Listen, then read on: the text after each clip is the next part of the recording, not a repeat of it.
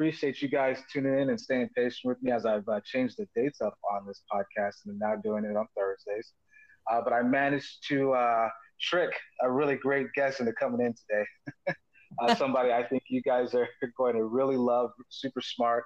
Uh, and, uh, you know, it can be very difficult to get people to kind of do this podcast as, you know, um, it's very difficult for people to open up and kind of give. But I was able to find somebody I think that is ready for that and uh, has a, a, wealth of knowledge for you guys.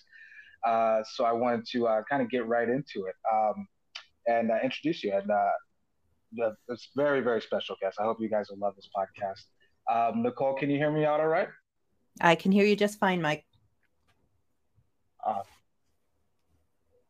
Awesome. Awesome. Well, uh, you want to start this podcast by uh, giving a little, right, and uh, telling the audience a little bit about yourself. Yeah, absolutely. Uh, first of all, thanks for having me on. Um, my background is a little all over the place. I spent a number of years starting off my career in infectious disease, environmental health, working for the state of California oh, wow. and the CDC. And then I transitioned into medical technology and I spent 16 okay. years uh, honestly trying to get medical technologies launched in the US. And a lot of that had to do actually with getting these med covered by health plans, insurance companies in the US. And so that was a slog, but I did that for 16 years the uh, the company that I helped build got acquired by a big multinational firm. I didn't want to work for a big multinational firm. Uh, my daughter was just three years old at the time, so mm. I kind of took the money and ran. And I mm. thought, well, you know, I I'd been leading departments and leading teams for so many years and I thought if I had to do the one thing, the one part of that that I loved the most, uh, what would that be? And that was basically coaching, you know, really smart, talented young professionals. And so I started my own coaching firm. I've been doing that for a few years now, four or five years. Um, but I was never able really to leave the medtech environment. I just I, I think the innovation there and you know, mm-hmm. there's so many cool new things going on with AI and machine learning and absolutely I don't know. I just kind of got sucked back in. So I'm doing I'm doing stuff in that space still. Um, but you know, more upstream, so more okay. venture capital and advising startup founders and weaving in the uh, the coaching that so many people need when you're starting you know a, a, company. It's kind of it's a crazy time and a crazy space to be in. So so yeah that's brought me to where i am today. And now let me circle back because that was so much. Oh, oh my goodness um, infectious disease how uh, did that start and you know a childhood dream of yours you know and want to go into mm. that type of biology or where did that all start and that passion come from yeah, it was one of those things where if you just kind of and follow your interests, mm-hmm. you land in places that you predicted, but were absolutely right for you at the time. And so for mm-hmm. me, I, you know, I was in college, I was getting a biology degree, I needed a part time job. Um, you know, in California, it's kind of interesting that the health department was in Berkeley at the time. And so I mm, was okay. I was going to Cal and then I I got a part-time job doing just whatever d- data entry, filing, like whatever it was. Yeah. Uh, and yeah, I I you know, when you're when you're young and curious and ambitious and you just you want to know how things work, um, you catch the eye of certain people and mm-hmm. there was a state epidemiologist who kind of took me under her wing. And awesome. uh, yeah, she she exposed me to a lot of stuff that you know people with master's degrees and master degrees in public health working on at the time. And I was just this you know, undergrad who didn't know right from left. And she, uh, mm-hmm. Yeah, she just exposed me to stuff and I was working on cool stuff. I was, you know, and I, you know, I got exposed to so many things through her. And it really generated just a lot you know the initial curiosity you get you get exposed to to something and it just generates more curiosity and so mm-hmm. that's that's an hmm. infectious hmm. disease that i that I got into there.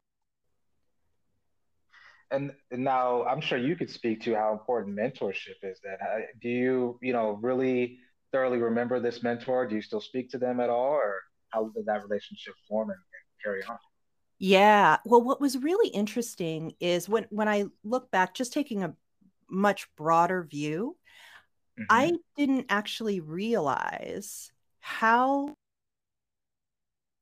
was to have had over the course yeah, of my career. Yeah. um, I've had, uh, I, I'd say two, two come to the very top, but two exceptional, exceptional female mentors. And mm. one of them was very, very early in my career, was the state epidemiologist. I think she saw something in me and she just, you know, she said, you, you do some SAS programming here. Like, what you're not going to break anything. Just here's the manual. You do it, figure it out, play along, whatever. Right? She just, mm-hmm. but she didn't hurt myself. Right? There's a lot of. she was a beautiful balance of exposing me to new things, but also really good oversight and teaching and mentorship. And uh, and then later in my career, I had a mentor who again was exceptional and she she just a different way of thinking and just hmm. exposure mm. to different ways of thinking like um so critical until later that i realized oh yeah not not a lot of people have access to that level of exceptional female mentorship and uh and so there's a big that's a huge huge priority to to be that mentor for other people now. Awesome we're going to get to that later too that's that's great that you said that um, and now kind of to get back into this uh, infectious disease here as i keep bringing that up and biology um, now you worked in medtech for 15 years do you remember yeah. um, kind of your big aha moment where it hit you where this is what you kind of wanted to do for the next few decades um it wasn't so much an aha moment mm-hmm. as mm-hmm. I, I knew what I didn't want to do. So there, there was a fork in the road pretty early on mm-hmm. where I could take the traditional path, which was, uh, you know, g- going into market intelligence and, you know, more traditional business side of mm-hmm. of medtech but i would need to go back to school honestly i'd need to get an mba i'd need to kind of take these steps to to go down that path or i could take this other path that was uh, less well known and hmm. uh, this was it was for um, understanding the mechanics of how medical technologies were covered by insurance companies. It was kind of this other realm that was not, uh, you know, understanding markets, but really understand understanding health plans and payers in the U.S. And so th- gotcha. it wasn't like I had an aha moment. It was like, well, I don't want to go to med school, or I don't want to go to uh, business school. Mm-hmm. And uh, you know, if I didn't go down you know business school my career was going to halt and or, you know come to yeah. a eh, so it was like well i'm going to go down this other path and that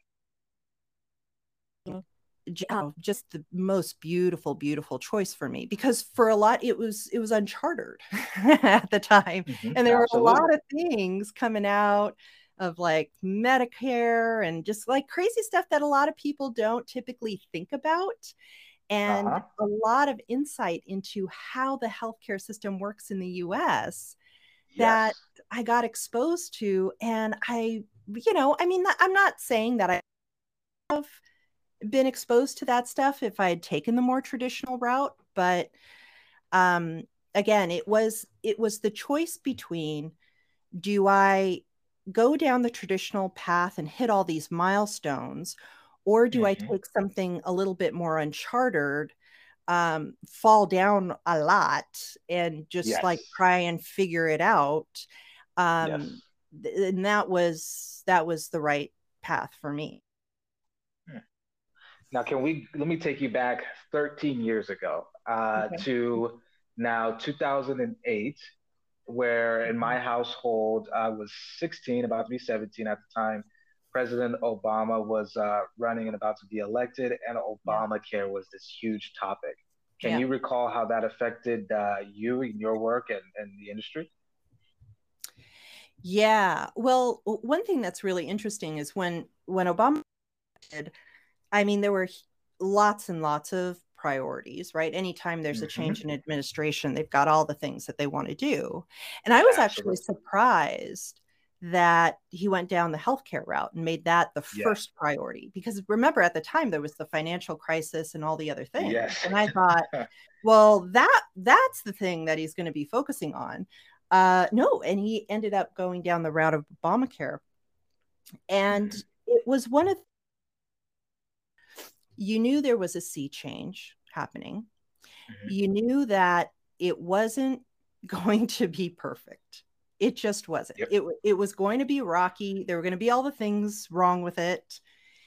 But it's it's one of those things where you know you have these moments in history where you feel that there's a sea change you know that something different needs to happen it's not going to be perfect it's not going to be you know 100% right but you know at some point you're like well we need to you need to do something you need to start getting on the path of doing a mm-hmm. thing in order to start adjusting and refining the thing instead of yeah. staying in where you're not going to do anything until it's perfect because Absolutely. well i mean we all know what happens when you wait until a thing is perfect Yes. Never ever happens.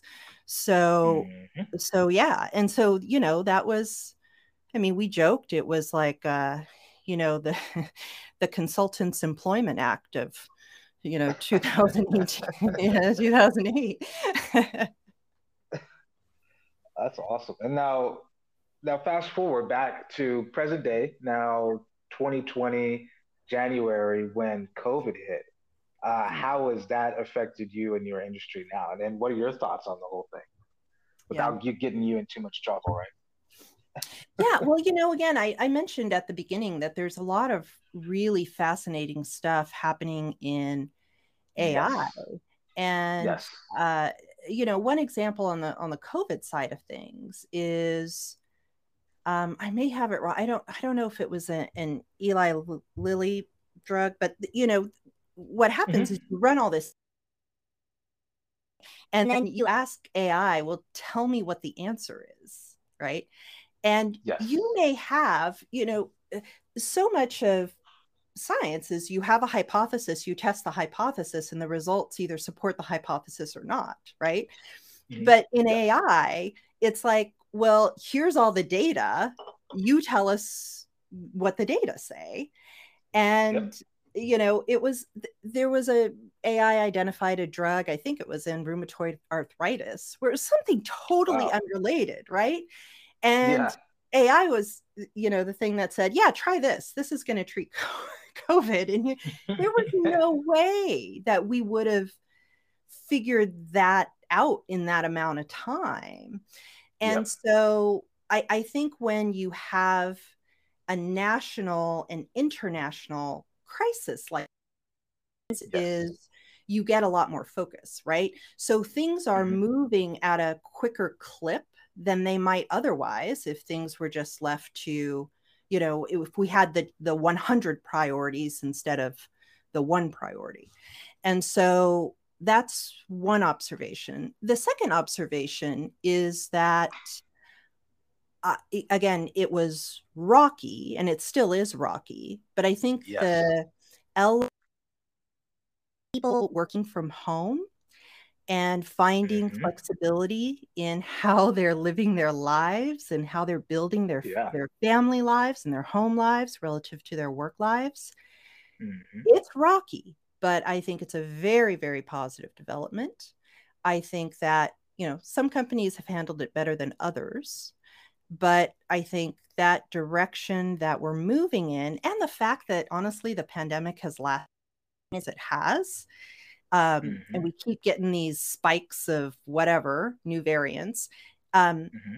is is causing some of the positive changes in that domain to stick right it's not like a rubber band where everybody works from home and then you know this global pandemic kind of went away and now everything snaps back to the way it was before that's not happening mm-hmm. there's no snap back no so absolutely not so things are becoming, uh, you know, the ways of working are actually becoming more entrenched in, in this new paradigm. And I think it's it's a positive thing, as rocky as it is. Now uh, we saw COVID and you know our response uh, kind of be a little messy, right? But then things get figured out. But uh, I can say, you know, as an American, that we probably have failed a little bit on the distribution of the vaccination um, whether you know you want to take it or you don't. I say we've had a lot of hurdles there, even globally, right? Um, do you see any solutions for that in sight? I, and do you see COVID kind of this pandemic extending, you know, into our next election or you know more throughout this decade? Yeah, well, I think that there is an element to this that is, you know, kind of Im- embedded in the American identity and mentality of mm-hmm. of you know freedom independence you know yeah. this this is how yeah, we operate absolutely. here um, you don't tell me what to do that kind of thing uh-huh. um, mm-hmm. and and you know we see it in healthcare honestly so a lot of people say yeah. you know the healthcare system is broken and stuff like this and i'm like well you know i mean it's kind of it it's operating the way the incentives are aligned to operate. Yes. In other countries where people are okay with the i'm oversimplifying you know a little bit here but where where the governments can decide well this is what you can get and this is what you can't get or this is mm-hmm. this works just fine and this is you know a little too expensive for the effectiveness that it's going to provide, mm-hmm. right? Uh, so governments are deciding that. And then people are signing up and saying, I, I, will accept what the government tells me I can get and not get in these certain circumstances. Um, yes. Yeah, in the US, that doesn't fly as well, right? in the US, like if, if your mom is in the hospital or grandma is in the hospital, and then somebody tells you, well, we can't you know, you can't cover that drug, you can't have that drug, you know, whatever, because of X, Y, and Z. Mm-hmm. Um, yeah, Americans are like, don't, no, I want, give it, give it to my mom, give it to my grandma. Tell me no yeah. that I can't have a thing, right? And so yes, there is a certain element of that American identity, American mentality that comes into play with the and uh, no judgment right wrong or indifferent we could debate that separately but i still yeah. believe that it is that mentality that is coming into play for some of the vaccine stuff and other things that we see in healthcare. Absolutely. Now would you to look uh, in the future here how long do you think we stay in this thing this pandemic and do you think it's maybe the first of you know a few or many this decade I I don't know. I couldn't even begin to speculate on that. It it's going to last it, you know, I I don't see the next year changing.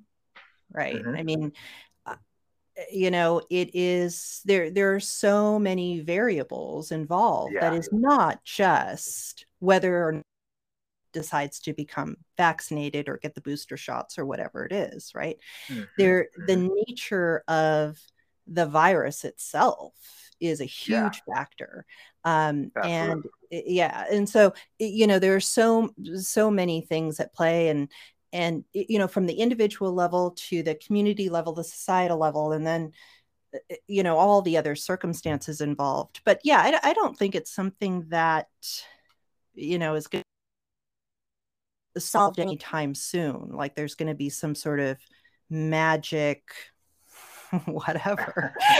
Like, yeah. like i can't even envision right? like what what sort of magic would need to happen that this is suddenly a complete non-issue like in the next six yeah. to 12 months? I mean that yeah that's not going to happen right? So so um, we are it is a new way of operating a new way of living a new way of learning.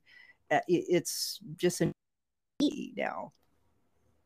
Absolutely absolutely and now to kind of get back to uh, medtech here um, yeah. i wanted to get your uh, opinions on some technologies here some maybe emerging technologies Sure. Have you uh, seen anything, or do you have any solutions yourself on things you'd like to see kind of pop up in the uh, medtech space? Yeah, well, I'm I'm so bullish on AI. I think it has. Mm-hmm.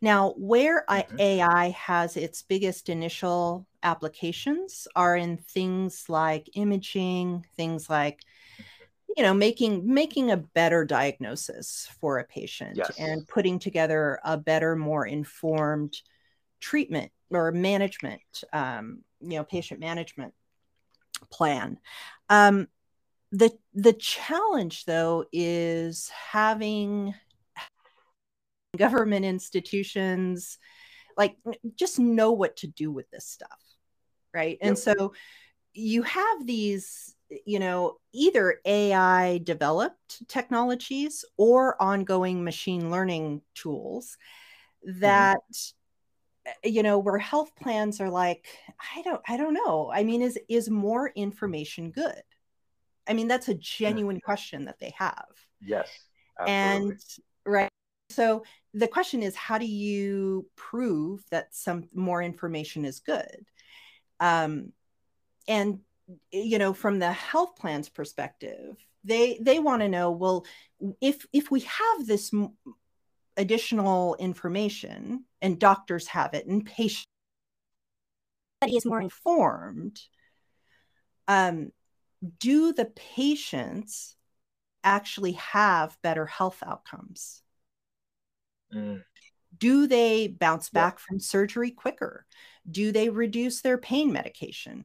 Do they uh, have uh, fewer recurrence of the disease? I mean, those are the types of things that when you're asking the question, is more information good? Like, yeah. how are you defining good? Right. And so that question comes up a lot. And then you have all these new, really beautiful AI based technologies that are is making the information better right more mm-hmm. focused more detailed more informed all of those things and we still don't know is it good i mean yeah. does it help the patients i mean you know and so that is something that number one uh med tech companies can become better at answering right yes you know instead of just defining you know this technology is great this technology does what it says it's going to do you know just taking mm-hmm. it a mm-hmm. step further and saying and this is how much better the patients do when you when they mm. get this technology right those are two separate things yes and, you know, and oh, go ahead. Mm-hmm. Yeah. Oh, and the only other thing I was going to say is besides that, if that's not happening, then then the default is time just mm, time okay.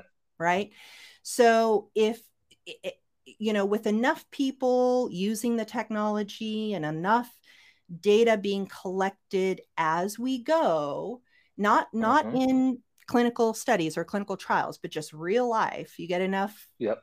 data on this and then you learn if it's good mm-hmm. and how good is it and all of those things but that you know that timeline can be quite long now, now i think we're looking at a few different like uh, engineering and hiring solutions here um, because you know with hospitals i will say in my own experience and what i've seen you know the people who do the data entry aren't the same people who would do data entry at a place like yahoo or intel right and reporting mm-hmm. results and so we have these issues like we had during COVID more rampant than ever, where, oh, this hospital is lying about this number.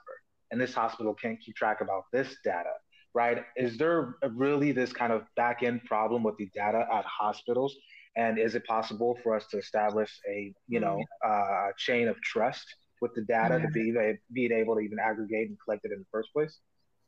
Yeah, right? Such, such a great question. Yeah, and I think you know when I when I think of that question, I think of it in in two ways or two stages, right? Mm-hmm. Uh, one is you, to the degree possible, you want to make sure you garbage out problem, which is, you know, make sure that people who are entering the data, collecting the data, are doing it in a consistent, reliable way according to mm-hmm. whatever protocols and best practices, right? So everything that you can do at that stage to make that good, yeah. you want to do. But the second thing I think about is you're never going to get the data absolutely right. Hospital A yes. is going to have different practices than hospital B. Um, yes. And that's because America, right? Like, yep. you know, so that's just people can do things the way they want to do them. Mm-hmm. And so it's it's never going to be absolutely, you know, perfect in terms of consistency. And yeah, you mm-hmm. you always deal with variability or the you know the people who are data, the people who are actually designing the data collection, right? It's there's all kinds of variability. So the second question becomes, well, the mm-hmm. data that you do have, um, you know, we used to say, you know, the data are the data. I mean, I can't, you know, mm-hmm. once the once the data is entered, and you can clean it up and go back and do error reporting and other things to optimize that data. But once you have it, it is and mm-hmm. as much as you want to get to truth, uh, yeah. you got to work with what you've got, right? And so Absolutely. there are things like, um, and a lot of people don't know this stuff, but uh, you know, Medicare, which is the largest payer in the US, all the Medicare mm-hmm. claims data are in the public domain. Hmm. So it, it, doesn't have patients patient identifying information, but like every yeah. Claim from every hospitalization or you know setting of care for for every patient going back you know 10 years or whatever it is. So if you wanted yep. to see trends, like that data is available. You could go yeah. onto the Medicare website, you know, and just kind of download this and you can see. Now, is it is it good? Uh, I don't know. It's what we've got. So, you know, we got to make point you know do you want to work on making the data better? You can certainly do that. Do you want to mm. work on once we have the data that we have analyzing it in a certain way and implementing policy in a way that you know optimizes that? You can work both sides of that that equation.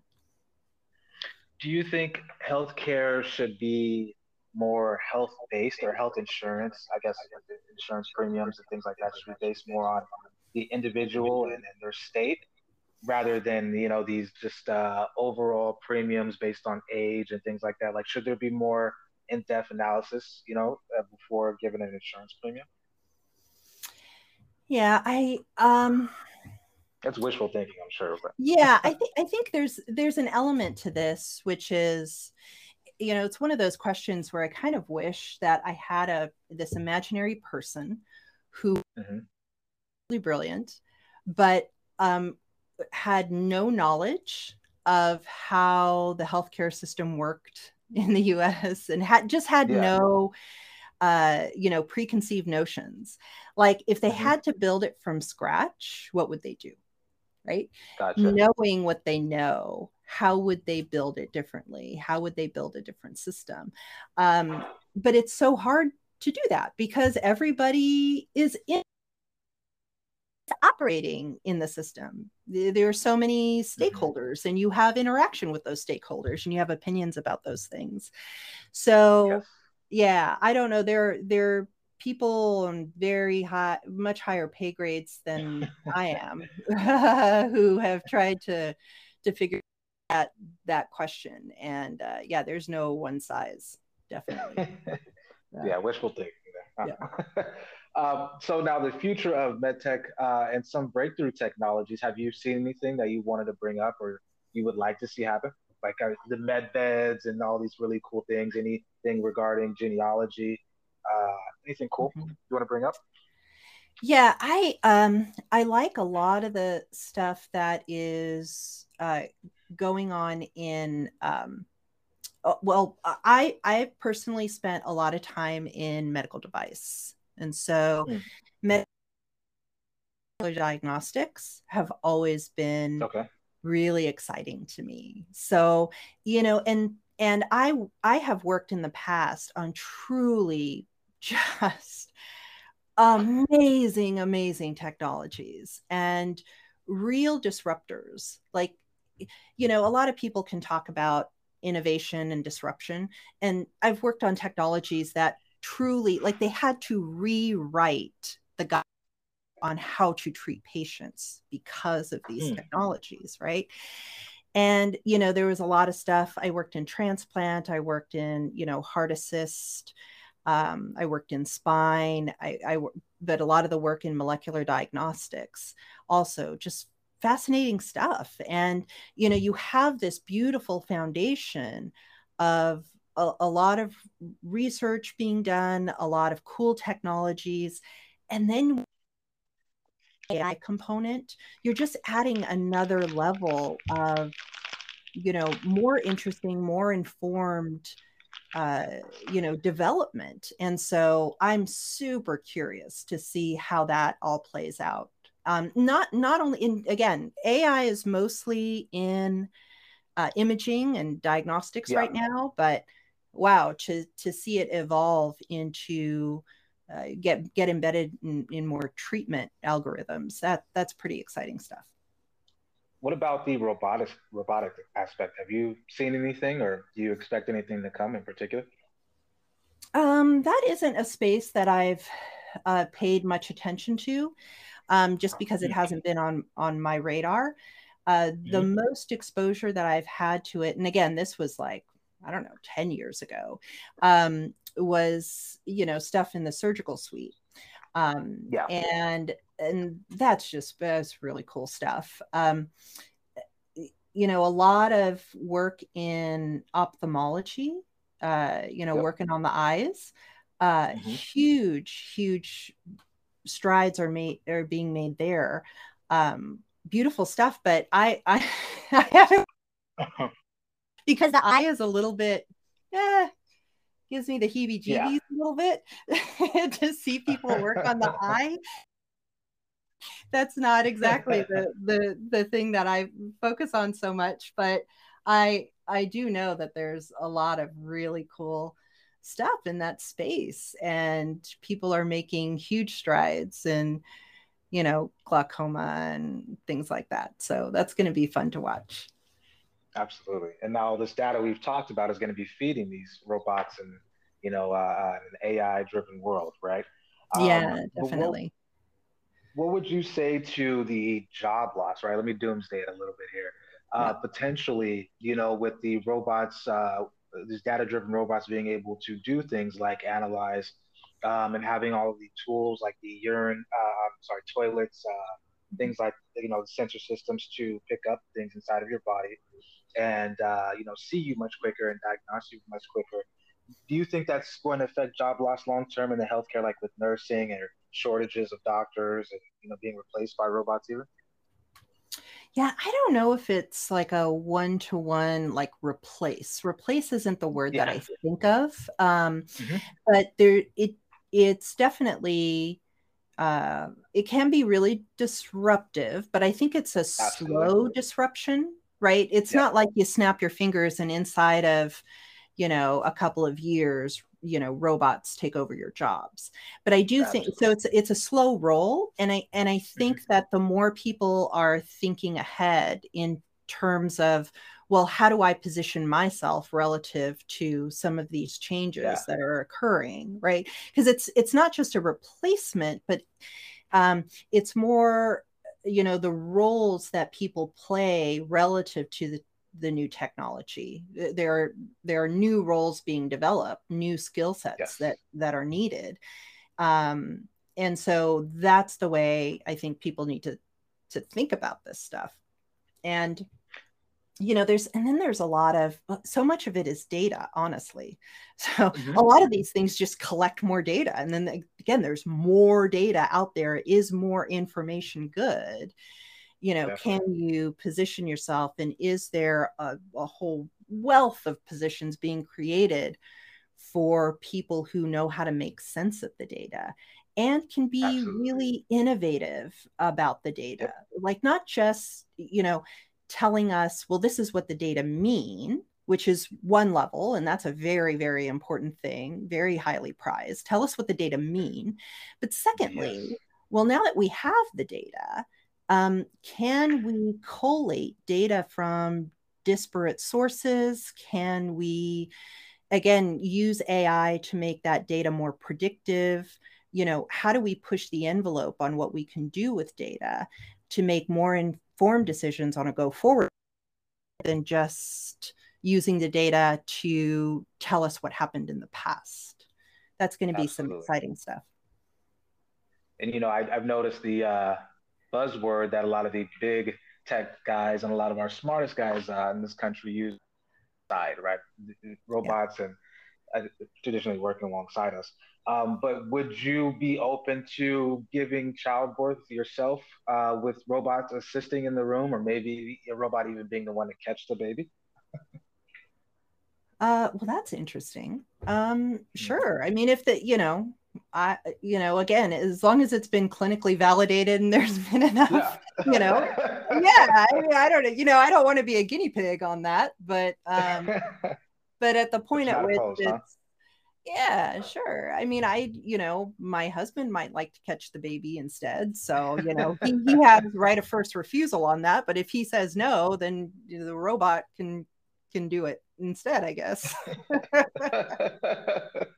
Uh, and then really quick to round that out what about uh, genetics? Are you knowledgeable of that, of that at all? Genetic therapy or genetic mutations and science and medtech yeah so the the place where i've had the most exposure to genetics is is in the realm of molecular diagnostics right where mm-hmm. where they're they're your your dna and telling you in terms of diagnosis like how much more at risk are you for developing yes. x disease or y disease or and mm-hmm. um and yet i mean honestly it comes back to the question of you know is that information good? Is it useful? Right? Right. Yeah. so so you can have all these t- and then the question is well like if i'm if i'm at higher risk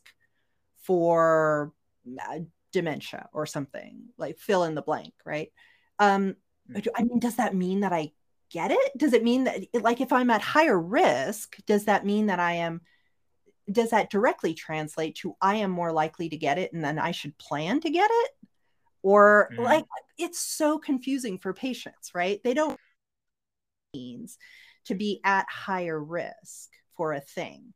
And so I, I think there needs to be a lot better patient hand holding right?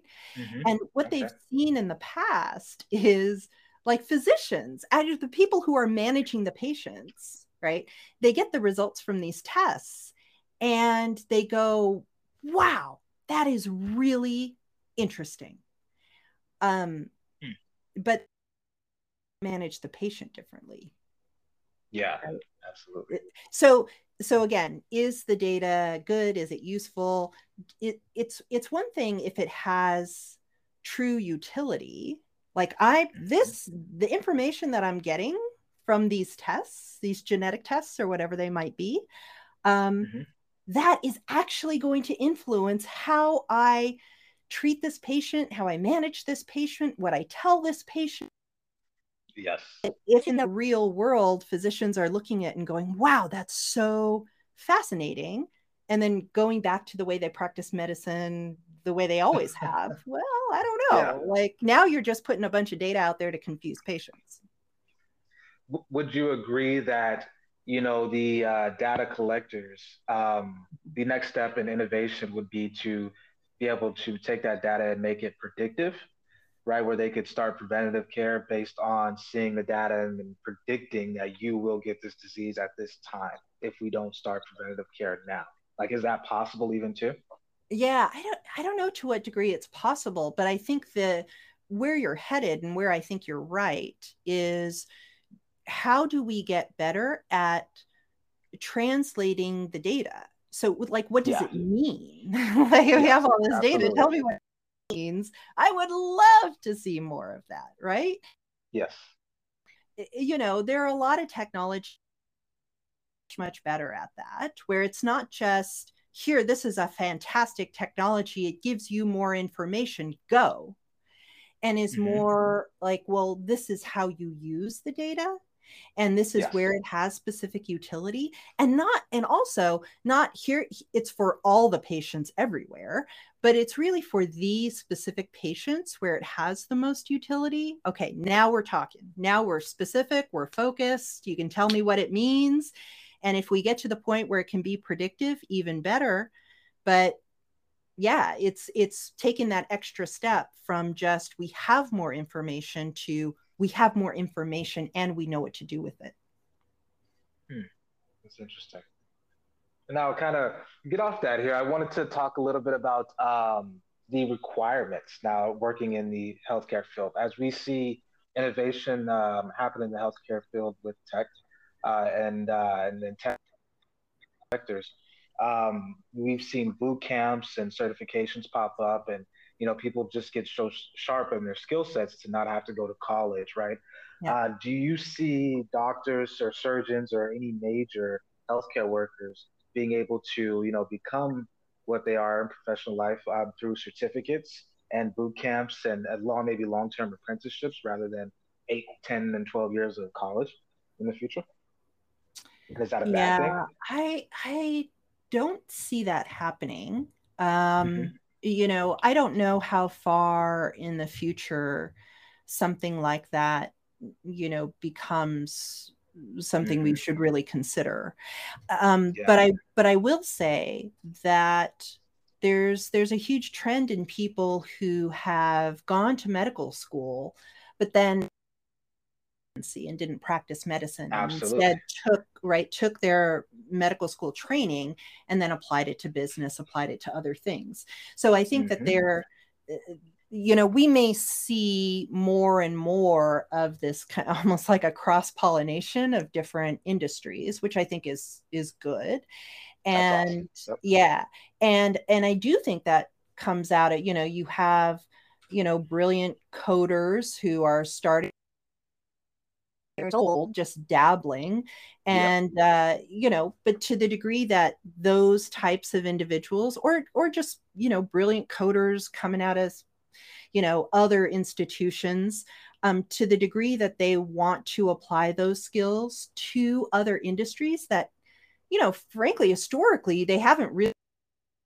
those things um, yeah. to those other industries I, I think that that there's so much potential there and you know bringing i've i've always been a big fan of you know diversity of thought in the room when you're trying to solve like problems that. right so mm-hmm. so people from different backgrounds different training getting them in the same room and you know eliminating the whole you know all the judgments about ideas and stuff like that and yeah. having people be self-conscious and you know do the truly un in in solving problems. I think there's so much more of that that can be done. Definitely.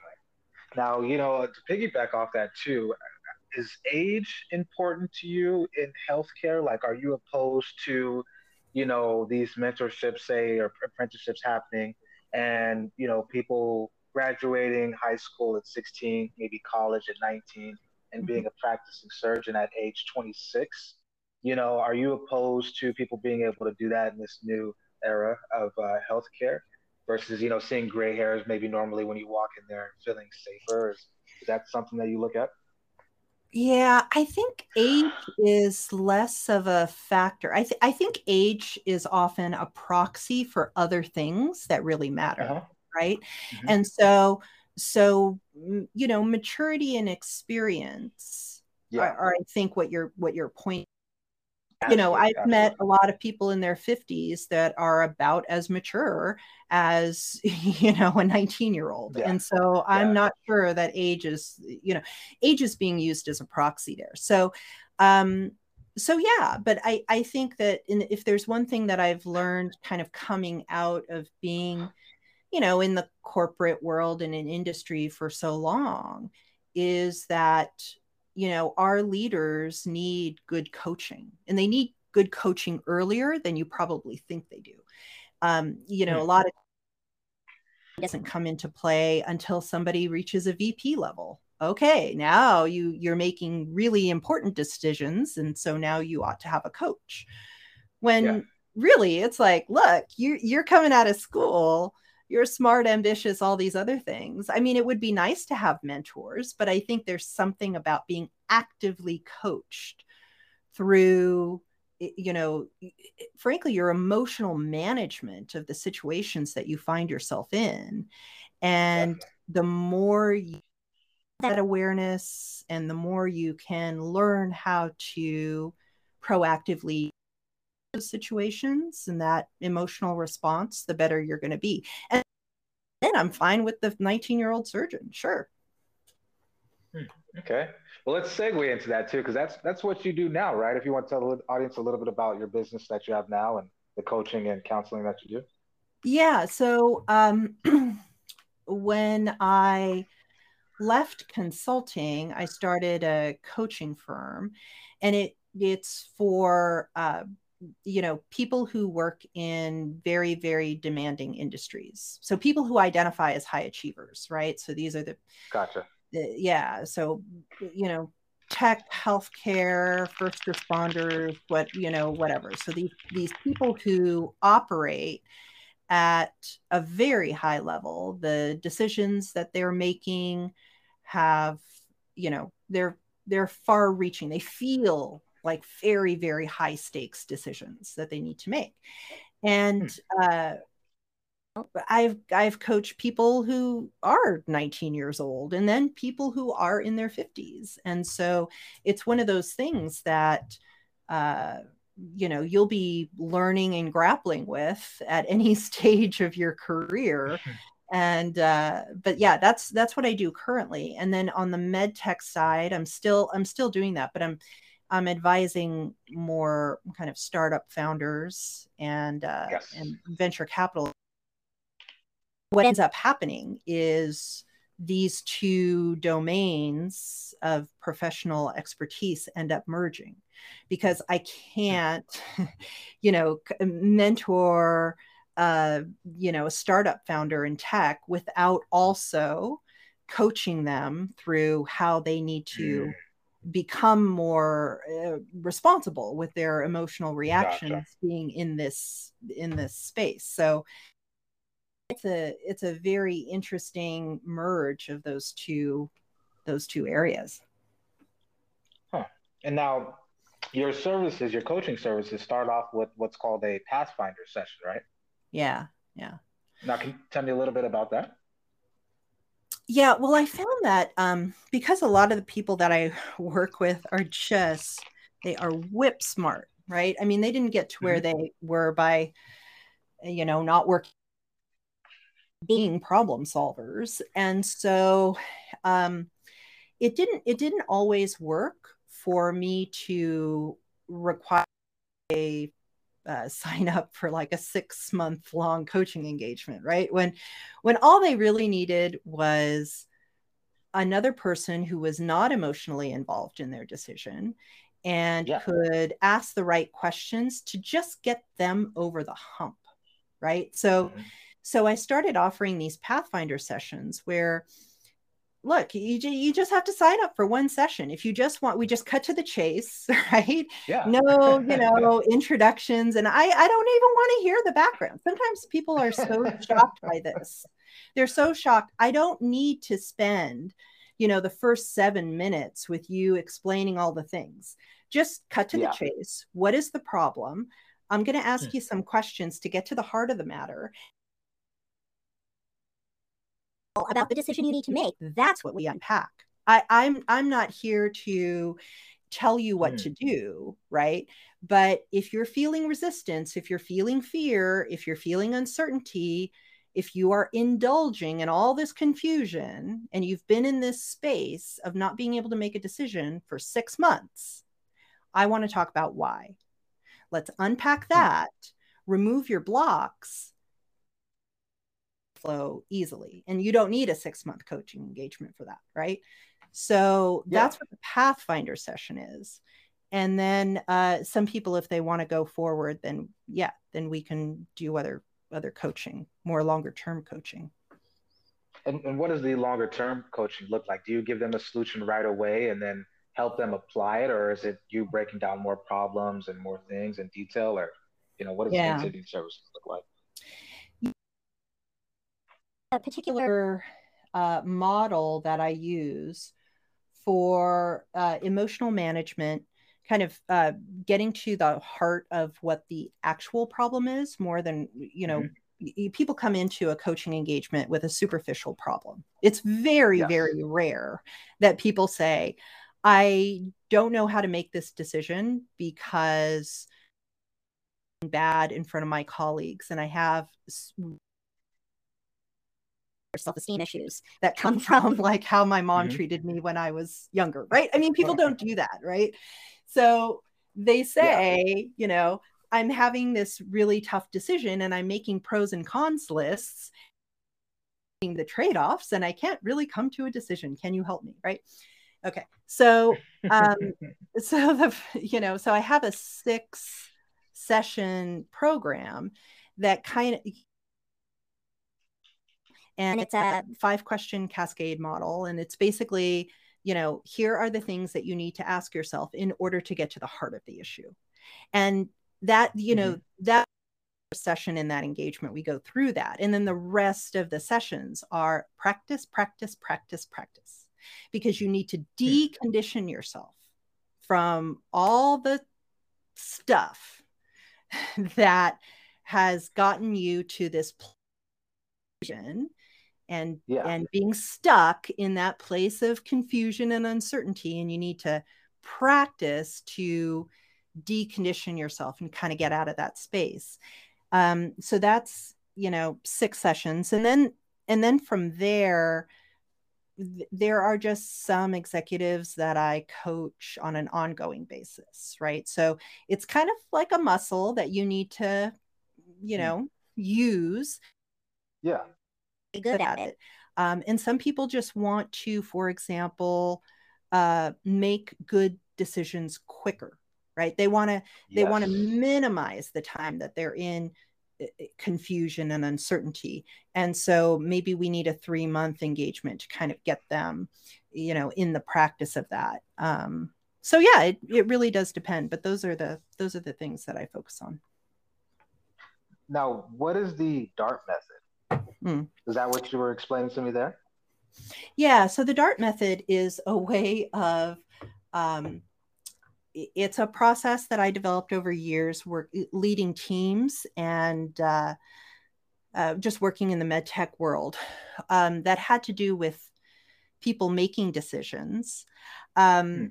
So DART stands for the decision, the accountable party, the rationale for the decision, and then the time. Mm-hmm.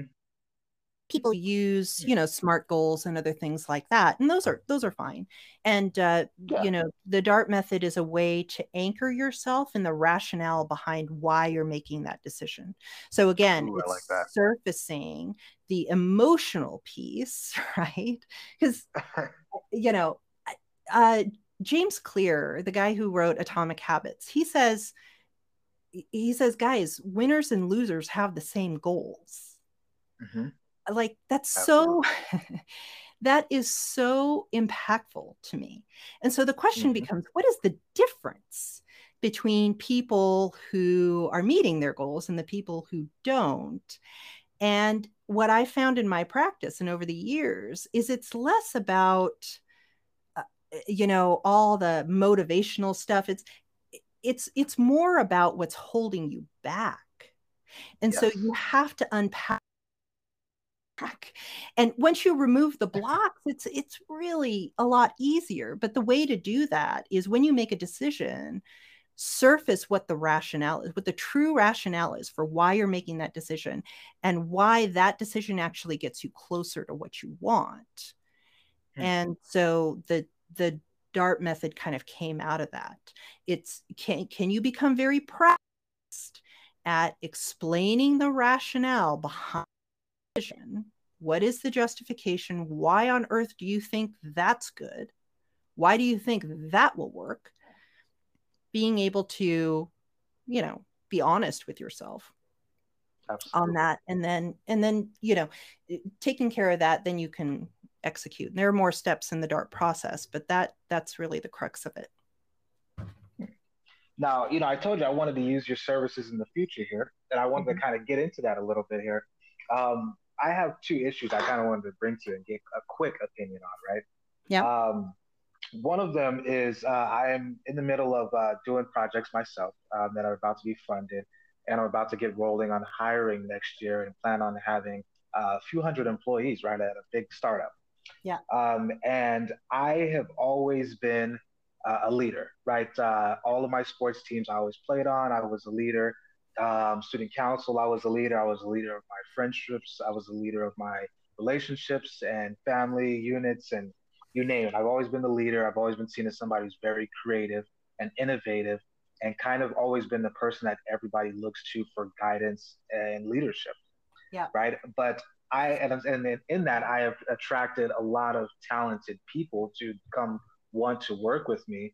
But I've had problems in the past with keeping them, um, keeping particular people that are smarter than I am, right? Mm. Or people kind of getting in there and wanting to get things going, but maybe I was slow to do something or didn't act upon something.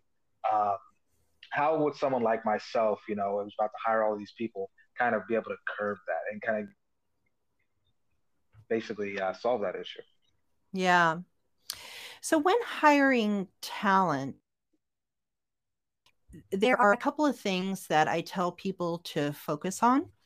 Um, and it, mm-hmm. it does depend on the level that you're hiring people at. So if you're hiring like entry level associates to do data entry and stuff like that, uh, yeah. that's kind of the traditional way that you think of hiring, right? Do You have mm-hmm. you have a job description with duties and responsibilities, and then you put up a job posting, and then you interview people, blah blah blah. Okay. Yep. That is way more straightforward than hiring people to help you run things mm-hmm. and hiring yes. people to help you meet goals. Okay. So that is, and honestly, at that level, like the job description with duties and responsibilities is honestly less important. And people think I'm crazy for saying this, but uh, what is, or what are the goals and what are the key metrics that you're going to be holding that person to in order for okay. you guys to know that this is going well. Okay. The duties and responsibility like i don't even care how you yeah. do it. Like i don't care. Why am i going to define all the duties and responsibilities in the way you should be operating day to day day to day? Forget it. Like if at the end of the quarter you meet this I'm happy, you're happy, everybody's happy, right? Mm-hmm. Definitely. And and part of that means knowing the the balance between setting the right metrics for an individual mm. for that role, right? And that's a whole other conversation. How do you do that? But yeah. but secondly, is balancing that with the guideposts and the parameters, right? So if if you're the main guy, you're setting the culture, you're setting the the values of the organization, you're setting the goals, right? Mm-hmm. And mm-hmm. and so there's there's got to be some parameters around how people operate. But the day-to-day stuff, you know, you got to let them use their own judgment. You got to screen people for their decision making right mm-hmm. not duties and responsibilities decision making and then that balance is going to be the recipe for for success going forward hmm. now the second part of the question is my uh, energy level i guess drive right i'm a very driven person yeah in the, you know and in being this leader i always am in decision making positions but i find myself you know randomly throughout the year uh, every year where I'm like, you know, I want to be irresponsible today. I don't want to have this much weight on my shoulders today. And you really can't back out from these type of leadership positions or take the days off, you know, when people are counting on it. How do you still muster up that kind of energy and, and drive to kind of keep going even on those days where, you know, you don't want to? Yeah. you kind of want to oh, have it there. This is such a good example. So this goes back to what I was talking about earlier which mm-hmm. instead of asking yourself the question, what additional thing do I need to do in order to stay? To ask the question, yeah. what is holding me back? What what is driving me down? What am I afraid of happening? What am I not interested in? Why am I why am I not interested in that? Unpack mm-hmm. the reasons why you're not motivated rather than finding a bunch of new things to keep you motivated. Until you unpack the stuff mm. that's holding you back, you're any kind of extra motivation that you're that you're going to incorporate into your work style, your lifestyle and your routine, it's not going to be sustainable. It'll work for a little bit, right? Yeah. You can look in the mirror and say, you know, I'm good enough, I'm smart enough and, you know, people love me and that those affirmations will work. Uh, yep. they will work for a little That's bit. That's my word there. Absolutely. Yeah, uh, yeah, yeah. And so if you start to explore why am I unmotivated right now? What is it that is, you know, it's just making me feel uninterested? Um, am I scared of something happen? You know, a lot of times with the people that I work with, it's that they don't know that's it they, they have a there is a discomfort with ambiguity right mm. because mm. they don't know exactly how to do the thing. Yeah. They're really uncomfortable. They're they're playing the avoidance game. They're putting things off. They're procrastinating. They're doing other things instead of the thing that they feel that's super priority but because yeah. they just don't know exactly how it plays out every single step they, they're not uh-huh. working on it at all. That's that's very true. Absolutely. Yeah. So hmm. that's what needs to be addressed hmm. okay Okay. And now, uh, last part of this question, I'm sorry. One of my goals is to bring about uh, many women right into this company. It's something I yeah. talked to my mother about as a child and wanted to uh, hire tons of women. How, but one thing I've noticed is, you know, women not getting along, right? Obviously, I've been growing up and then seeing that. How, what advice would you give a lot of women, you know, listening that are going to work together um, in a workplace? How do you manage women getting along uh, in the workplace? Uh, is my honest question there, as crazy as it may sound. You know, with massive amounts, say, you know, 40 to 50 in a room and 200 yeah. in a building, you know, just women even. Yeah. So I've coached um, a couple of women leaders on this actually at Facebook yeah. and Google. And cool. it's fascinating because um, you, you don't like you, you don't like to think that that happens. Um, but it does. Um, yeah. Yeah. And I think that there's an element here of scarcity. So when when you are operating within scarcity, um, this mm, is just mm, being human, right? Like more scarcity, yeah. more competition right i mean yes. that's just being human so there there might be an element of that but but hmm. the one thing that the way I've coached women leaders through that in the past mm-hmm. is a lot of the tension in those relationships in those work relationships and that competition comes from extra aren't looking mm-hmm. internally they're just noting yeah. what the other people are doing and then they're making mm. it mean something right? okay, absolutely. Right. And so a lot of my coaching is like, okay, tell me what happened. Facts, by the way, which is super hard. It's super hard for people huh. to say just the facts. Just the facts or there's no adjectives, no adverbs, no qualifiers, no.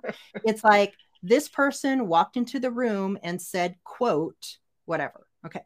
Mm-hmm. So you get down to the facts and then you get to so what did you make that mean? Yeah. What what what are you layering on top of that? Right? Definitely.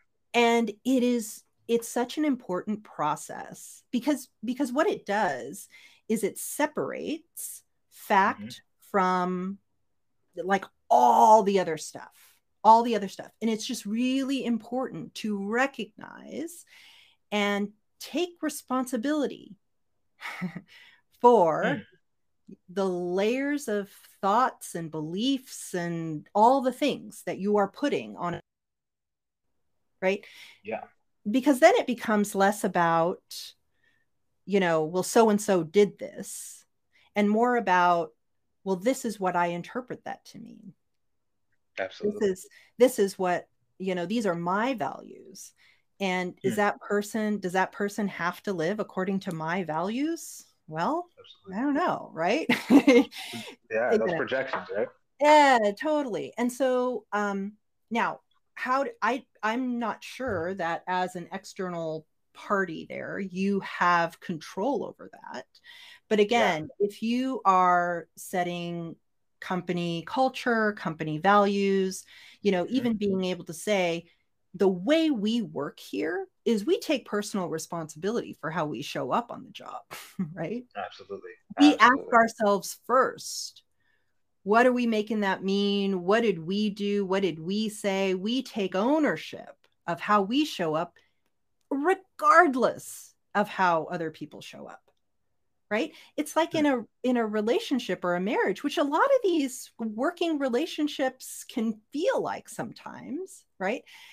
a lot of mm-hmm. I've coached women and men too who are always about well well my spouse does this which I don't like or my spouse doesn't do enough of this which I don't like and I come back to the question is what kind of wife do you want to be what kind of husband mm-hmm. do you want to be driver you show up re- mm-hmm. regardless of how your spouse shows up you show up first the way Definitely. that you want to show up. And if that is the kind of person then that you're surrounding yourself with, that you're building a company with, you know, regardless of, you know, gender, then I think you have a better opportunity for building something where there's less scarcity, less more people showing up the way they believe, you know, the, the best way to show up is. Hmm.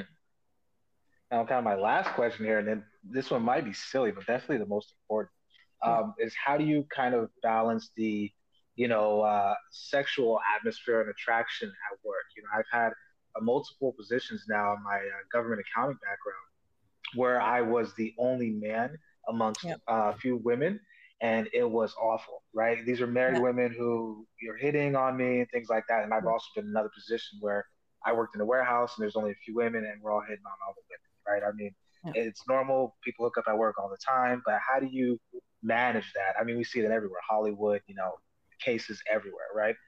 How do you manage that type of thing in the workplace? Yeah, well, uh, this is true when the tables are turned too. You can have mm-hmm. an Absolutely. entire right, an entire who will be working and operating in a certain way. You introduce a woman in there, and now everything, you know, everything's different. different. Everything. Yep. Everything's different. Yeah, I don't know that there's anything to be done about that. you, you I can't mean, beat sexual attraction. Huh? well, I mean, you, like you're, that. yeah, people are going to people. Yeah. Right. And mm-hmm. so, you know, the question is, how do you manage it? Yeah, you manage it on your own and you manage yourself. Mm-hmm try, time trying to manage other people Absolutely. how they're going to be right you, you mm-hmm. need to decide now you you may make a decision i don't want to be in that environment i don't want to have to manage that right? That's a separate question. If you're in it Mhm. and you want to manage it, the only thing you can manage is yourself. So you decide Yeah. how you're going to be in those situations, how you're going to handle it, how you're going to show up. Um, and then that's all you can do. And w- now what happens as of that, right? Rather than trying to manage other people, when you focus exclusively on managing yourself, one thing that Mhm. often follows is other people start to act right. Other Yes. people respond accordingly, right? Mhm. That's not a guarantee, right? That's not a guarantee. But but I think when you focus on this is how I on the workplace, this is how I show up as a leader in those situations, then you'll find Mhm. that other people tend to fall in line to some degree. Do you, do you think, you know, dressing has any kind of variable to it? I know I, when I worked and I first started this government job, I was, I had, you know, I was working out, I had shirt, uh, shirts on, I had tight pants and things. And then when I started to dress, next thing you know, I wasn't getting complimented. I wasn't up for raises. You know, I was put into the back office rather than the front by the girls. Like, you know, do you think uh, you could curb that kind of thing with, you know, a work attire? I mean, it it might. I so what um but I want you to notice that what you have have experienced is your those those are your observations. Yeah, And that's what they are. They're observations, right? true. Very to true. to yeah. what degree they are absolute truth, I mean, who knows? That's true. Right? But that's your you have you have a certain lens through which you've interpreted all those things that have happened and you're going to Yeah. act accordingly now if you were to I, I mean what i would say is do what you want show, show up how you want right yeah. now if you are trying to manage other people's responses other people's words other people's behavior you're going to drive yourself crazy That's true. no, what about bonding? And, and, and my last question, I'm sorry, and then we'll Yeah. wrap it up here. What Yeah. about bonding and uh, team outings and things like that? How important is that in the workforce? Yeah. Um, well, it turns out, so they've done studies on this, and it turns out that team cohesion Mhm. out of uh, stress, stress. Really?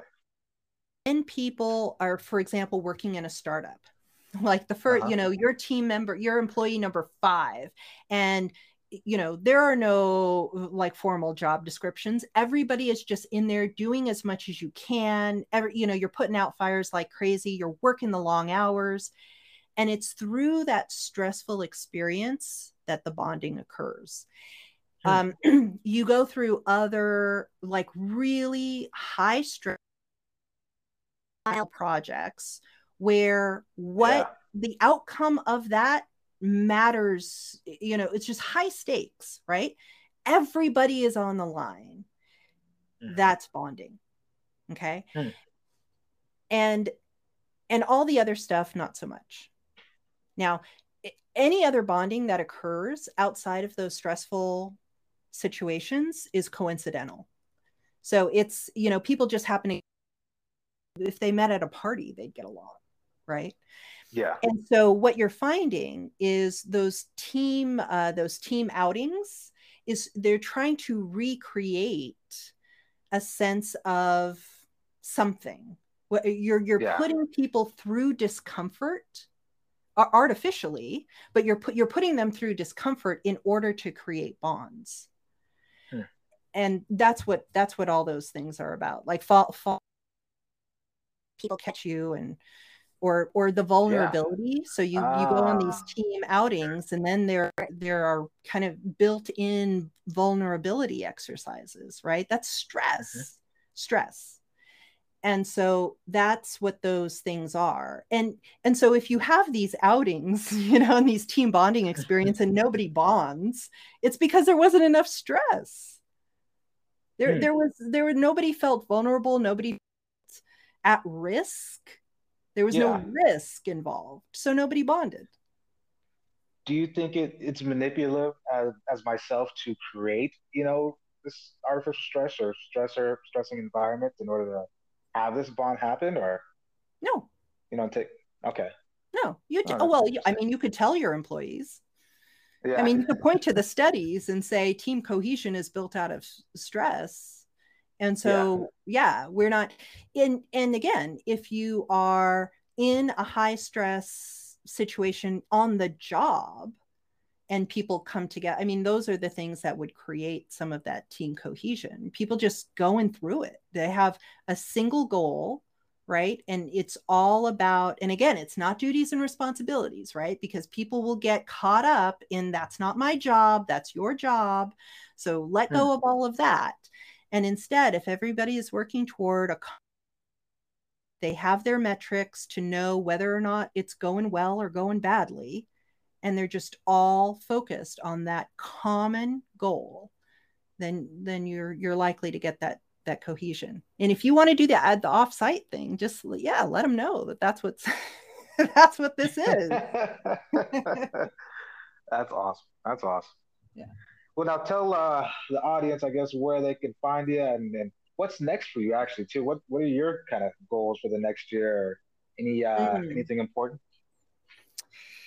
Yeah, I have to, I'm I'm at the point where well so first of all, if if anybody's interested in uh, some executive coaching and going through some of the programs that I mentioned here, they can go to aureliancoaching.com. That's A U R E L I A N, aureliancoaching.com.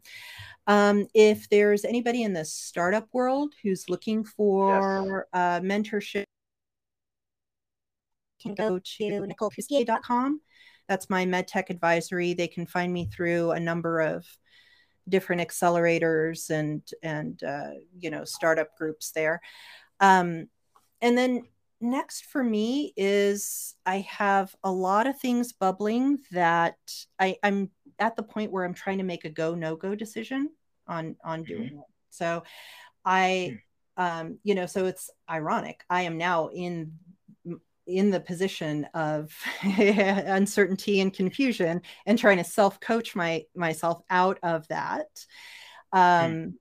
because yeah any any new venture is going to require you know some time and effort and just the the mind share that is required yeah. for starting something like that and you know at the same time i'm a wife i'm a i'm a mom i'm homeschooling Definitely. and doing all those things so i just have to make a go no go decision on some of that stuff. But regardless, those two, aureliancoaching.com and nicolecoustillier.com are the those are steady state. So I continue to work with people through those channels.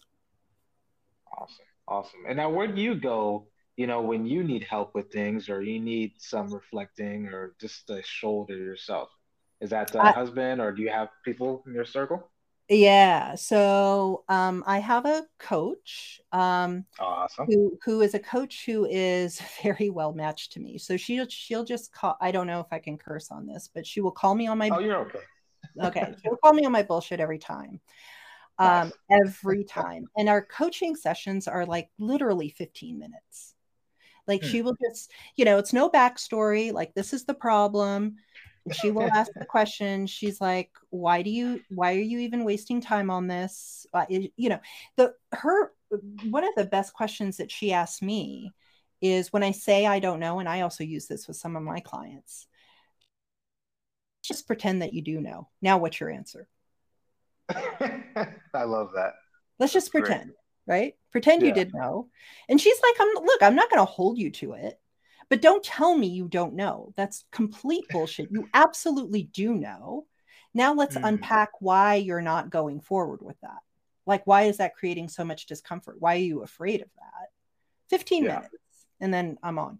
But so I do have a coach, and um, but my husband is also an entrepreneur. He's a product based entrepreneur. He's, you know, uh, worked in DC, so he's also a good very natural coach. And so he's a good person to bounce ideas off of. So yeah i just i have a couple of really good avenues that i can i can go to when i'm stuck because that definitely happens.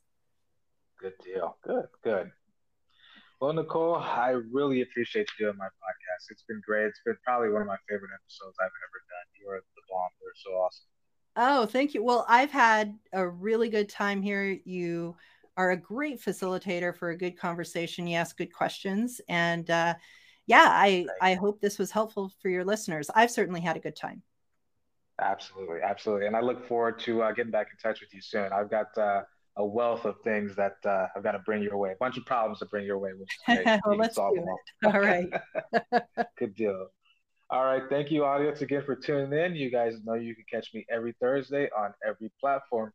This is Michael. Thank you again, Nicole, and uh, we will see you guys again next weekend. Thank you.